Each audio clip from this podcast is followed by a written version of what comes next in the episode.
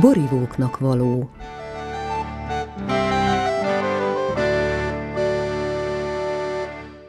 Képzeljünk el egy hatalmas barlangot, melynek a mélyén már kora gyermekkoruktól fogva leláncolt emberek élnek. Ezek az emberek még soha nem hagyhatták el a barlangot, ezért nem is sejtik, hogy a barlangon kívül más valóság is létezik. A barlangban egy nagy tűzég, a tűz előtt pedig egy hatalmas fal helyezkedik el. Az őrök a fal mögül mindenféle mesterséges tárgyakat mutatnak föl, valahogy úgy, ahogyan a bábosok mutatják fel a bábokat a nézőknek, melyeknek az árnyékát a tűz a barlang falára veti. A szerencsétlen leláncolt emberek csupán ezeket az árnyékokat láthatják. Az őrök élénkán beszélnek egymással, azonban a barlangüreg eltorzítja a hangokat. A barlang falán látott árnyékokat az őrök eltorzított hangját. A rabok valóságnak tartják.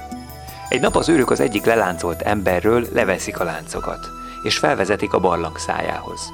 Miután a felszabadított rab kilép a sötét barlangból, kezdetben nagyon kellemetlennek fogja tapasztalni a kinti világot. A nap elvakítja, és nem fog látni semmit. Idővel azonban, miután a szeme hozzászokott a világossághoz, meg fogja pillantani a dolgokat a maguk valóságában. Ekkor rá fog jönni, hogy mindaz, amit eddig életében valóságnak hitt, csupán a valódi dolgok árnyékai voltak.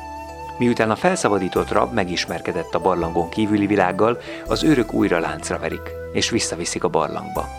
A visszatért rab el fogja mesélni a társainak, hogy mit látott, hogy a falon látott dolgok csupán árnyékok. A társai ki fogják nevetni és őrültnek tartják. A visszatért rabnak pedig soha többé nem lesz nyugta a barlangban, hanem vissza fog vágyni a fenti világba. Azért jutott eszembe Platón barlang hasonlata, mert vannak pillanatok az életünkben, amikor ha nyitottak tudunk lenni, rájöhetünk olyan dolgokra, amelyek teljesen megváltoztatják az életünket. Ha merünk látni és újraértékelni a saját életünk, akkor esetleg felismerhetjük, hogy a valóság csak most jelent meg előttünk, és eddig nem abban éltünk. Bence Istvánnál jártam nemrég a Szentgyörgyhegyen. Pisti korábbi foglalkozását szinte egyik napról a másikra otthagyta, hogy új életét a szőlőben folytassa. Ha itt megállna a történet, talán sokakra ráismernénk. De ő a borászatnak is a legradikálisabb oldalát választotta. Olyan borokat kezdett készíteni, amihez semmit nem ad hozzá. Kiszabadított rabként rájött, hogy ez a valóság, amit neki csinálnia kell. Ezelőtt a rendhagyó műsor előtt jó hallgatózást kíván a műsor szerkesztője, Tomcsány Árpád.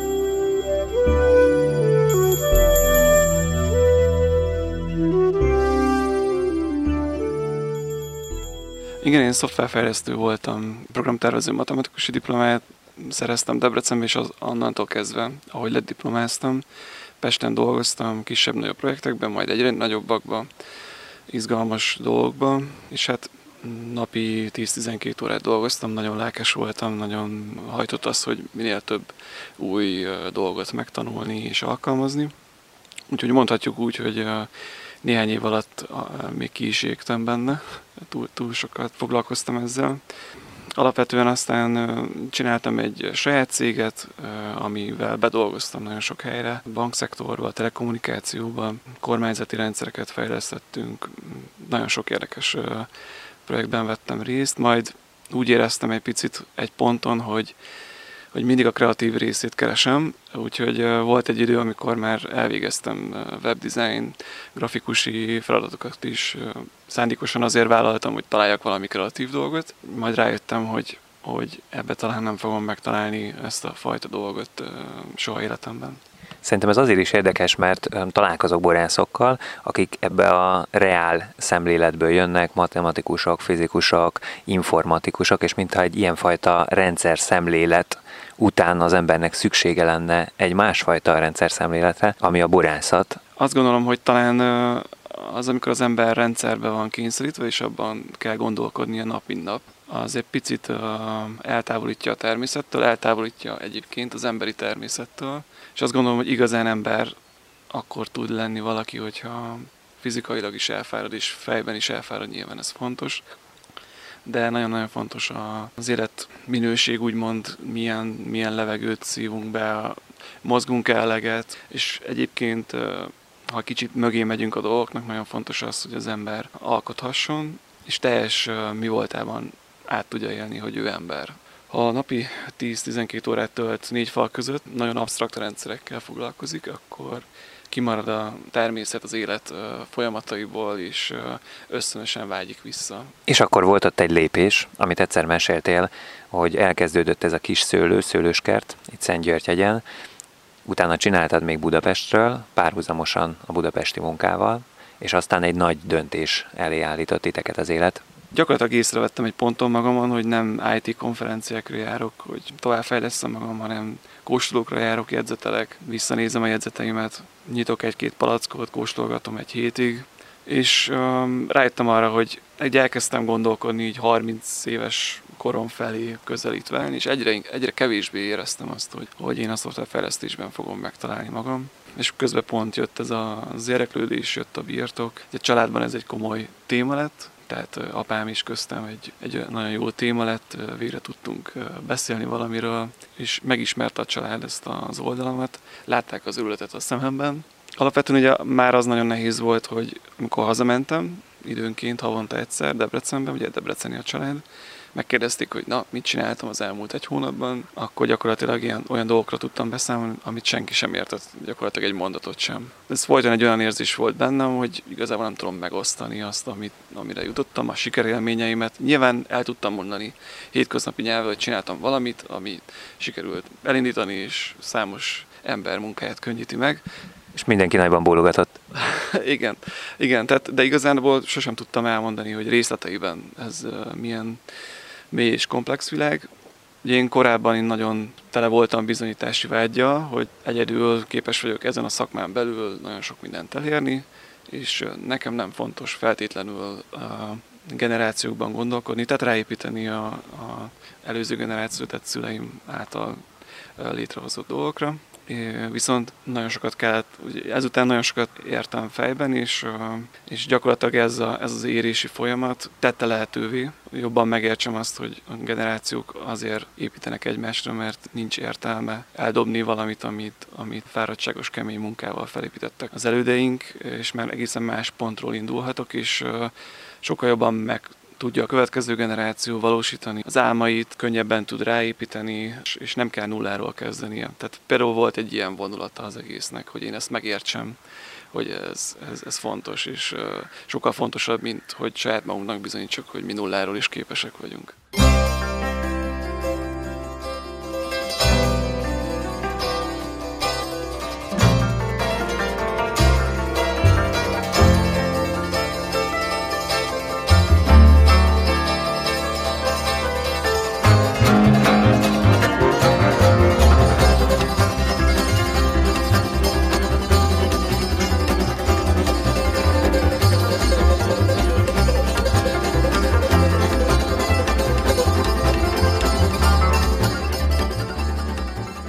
Bence Istvánnal Szentgyörgyi birtokán beszélgetünk. A műsor közben elhangzó zenéket pedig a borász választotta.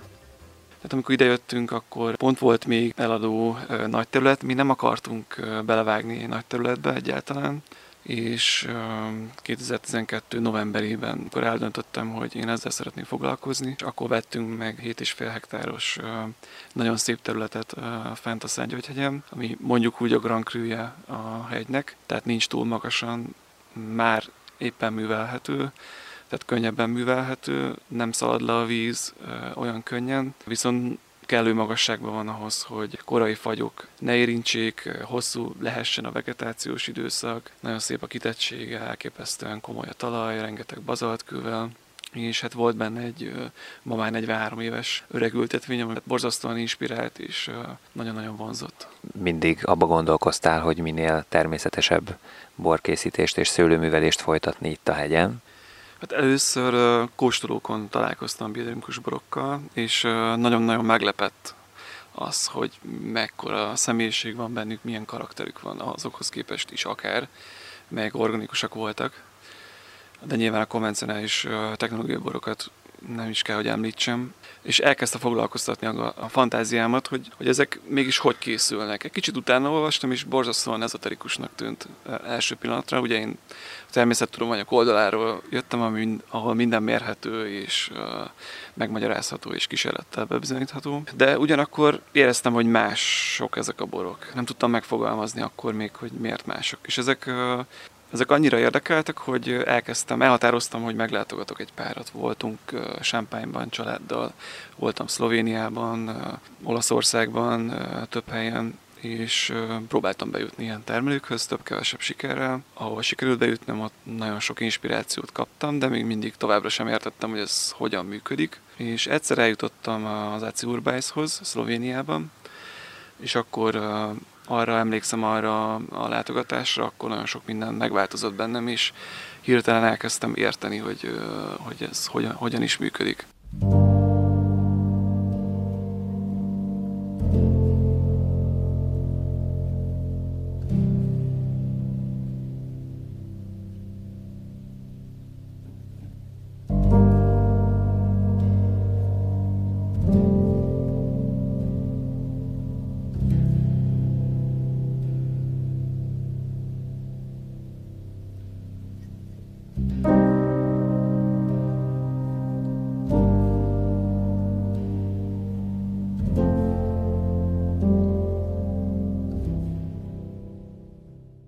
Tehát ezt úgy kell elképzelni, hogy ezen a két hektáron, ami itt most gyönyörűen elterül a Szentgyörgyhegy oldalában, elvileg mondjuk le kéne jönni egy pár ezer palacknak.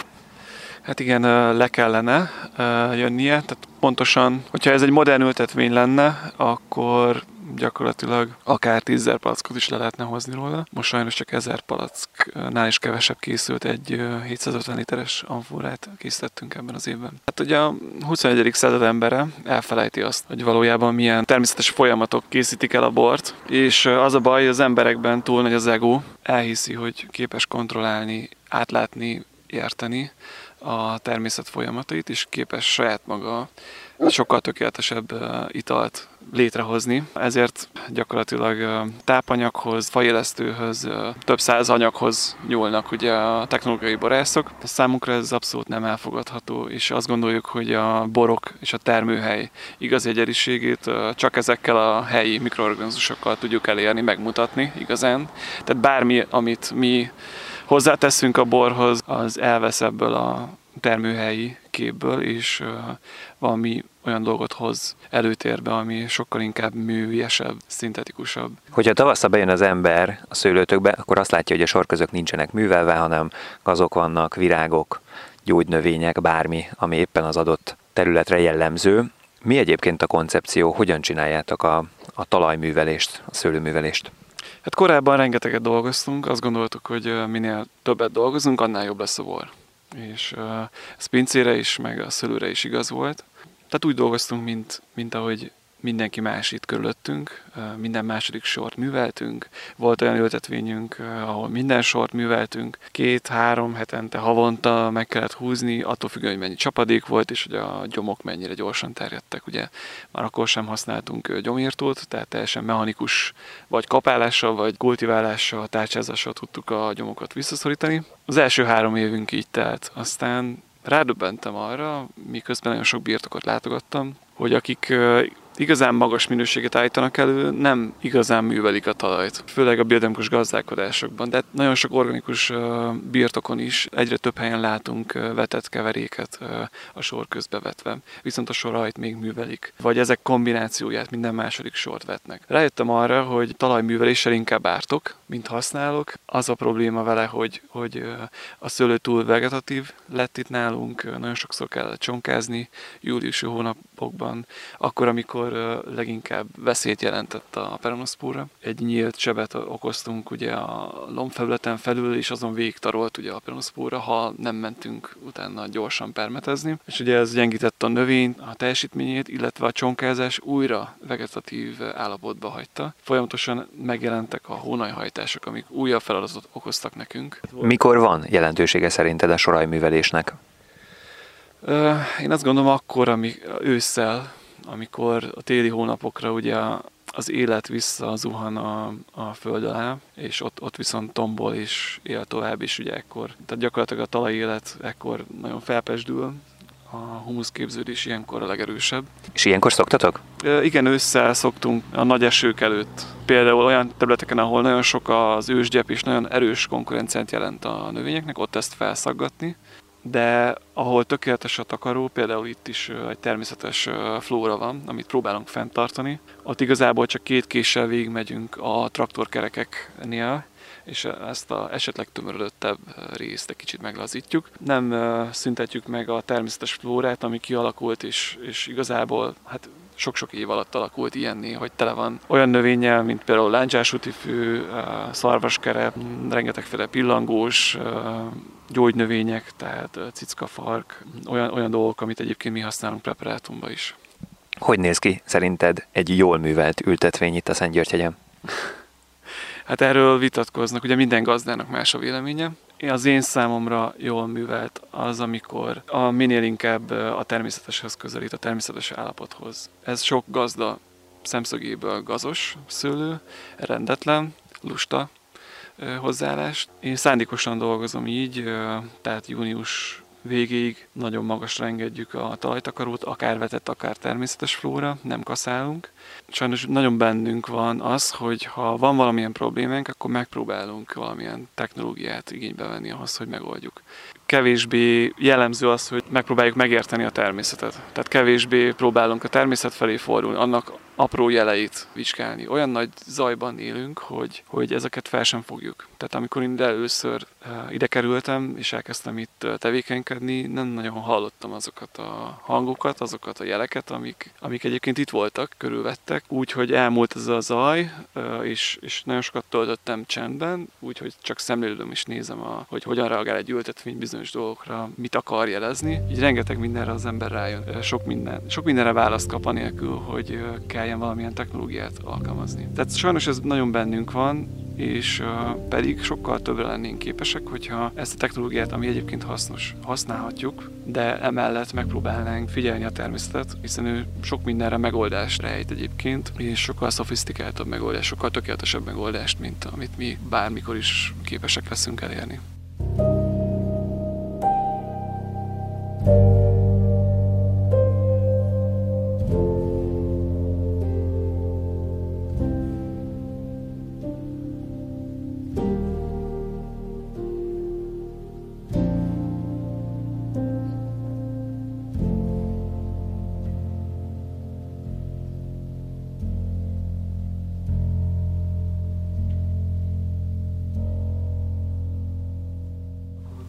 Bence Istvánnal beszélgetünk biodinamikáról, natúrborokról és a terroár hangjairól. A műsor közben elhangzó zenéket pedig a borász választotta. Itt vagyunk a pincében, és a születi időszakra jellemző kotyogás vesz körbe minket. Pisti, hogyan készíted a boraidat, és tudom, hogy ez egy nehéz kérdés, de milyen irányelveket próbálsz megkövetni, mik a célok? Egyre egyszerűbben, tehát egyre inkább a szőlőben készítjük. Itt igazából van egy, egy kíméletes préselés, ami fehérboroknál nagy rész egész fötös préselés, és történik. Néha beugrok a présbe és megtaposom, de az kb. fél óra, 40 perces áztatás jelent amúgy, egy nagyon enyhe áztatást, hogy mégis több struktúrája legyen a bornak. És alapvetően ezután következik egy ülepítés, bizonyos frakciókat nem szoktunk ülepíteni, van erre egy éjszaka, majd pedig megy megfelelő edénybe, amiben erjesztjük, tehát vagy fahordó, vagy pedig amfora. Amforából ugye többfélét használunk, de igyekszünk kerülni az acéltartály eh, használatot erjesztéshez. Ugye csak a legvégén, amikor össze kell rakni több edényt, eh, egybe egalizálni kell, amit a, egyre kevésbé szeretek, de ezeknél a lépéseknél használunk nagyobb eh, acéltartályokat, de egyébként bor egész élete folyamán nem igazán érintkezik acéllal. Igazából az erjesztés is és az érlelés is egy helyen történik, ráadásul úgy, hogy nincs is fejtés közötte. Ez egy nagyon fontos része a gondolkozásnak, és itt talán visszatérünk arra a részre, amikor a szőlőben álltunk és beszéltünk azokról a kis élesztő kultúrákról és a baktérium kultúrákról, amik ott vannak. Igen, igen, az nagyon fontos, hogy erdés során keletkezik egy seprő, ami nálunk de általában nagyon szép seprő, és a seprőn tartjuk addig a bort, amíg le nem töltjük, sőt, valamennyi nagyon kevés lebegőseprővel palackozunk, hogy ez tovább fenntartsa a reduktív környezetet a bornak. És 18-as volt az, első évet, amikor teljesen elhagytuk a kén használatát. Talán, hogyha az ember ilyenfajta borkészítést csinál, illetve ilyenfajta borokat kóstol és ez érdekli, akkor egyre nagyobb jelentőség lesz annak, hogy egy picit az ízlése is átálljon. Miben mások ezek a borok? Hát szerintem össze sem lehet hasonlítani a technológiai borokkal.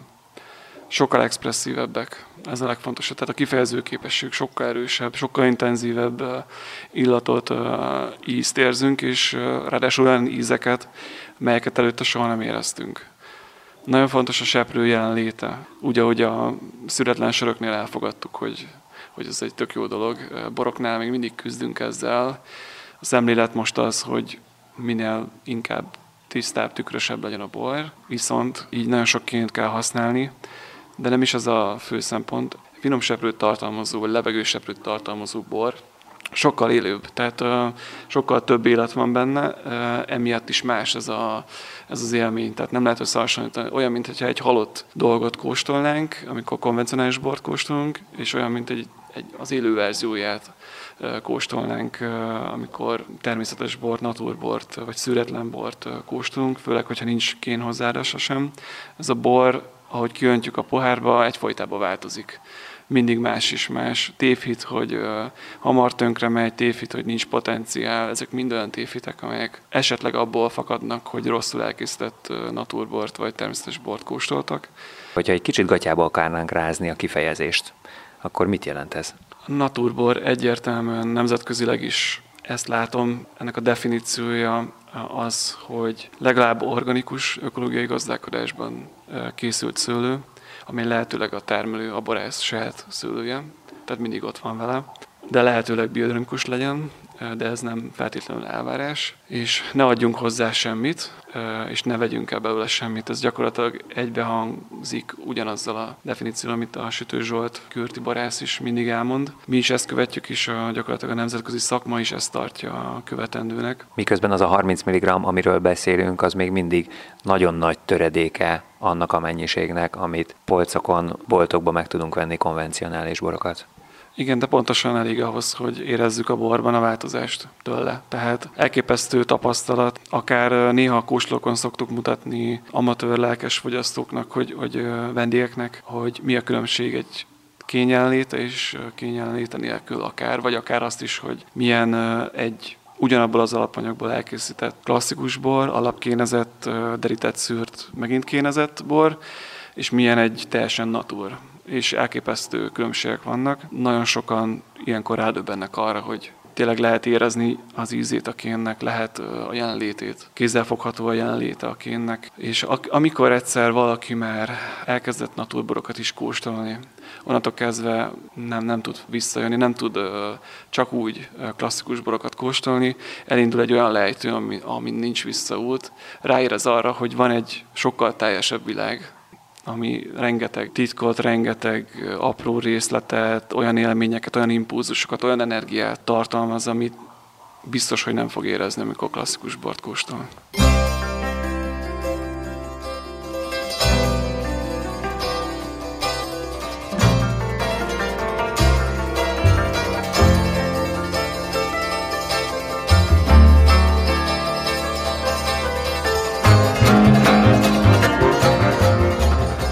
A barlangból kiszabadult rab, Platón hasonlatában, egyszerre csak meglátta a valóságot, megértette a dolgok működését, meghallotta a zenét, az igazi hangokat, és onnantól kezdve mindig arra vágyott, hogy azt láthassa, hallhassa. Ahogyan a művészetben, a szerelemben, vagy a hitben is vannak nagy felismerések, úgy talán a naturborba kostolt szájjal sem lehet már elfeledtetni az igazán élő ízeket. Bence Istvánnal Szentgyörgyi birtokán beszélgettünk. A zenei szerkesztésben Csénagy Tamás kollégám volt segítségemre. Köszönöm figyelmüket. A szerkesztőt Tomcsányi Árpádot hallották.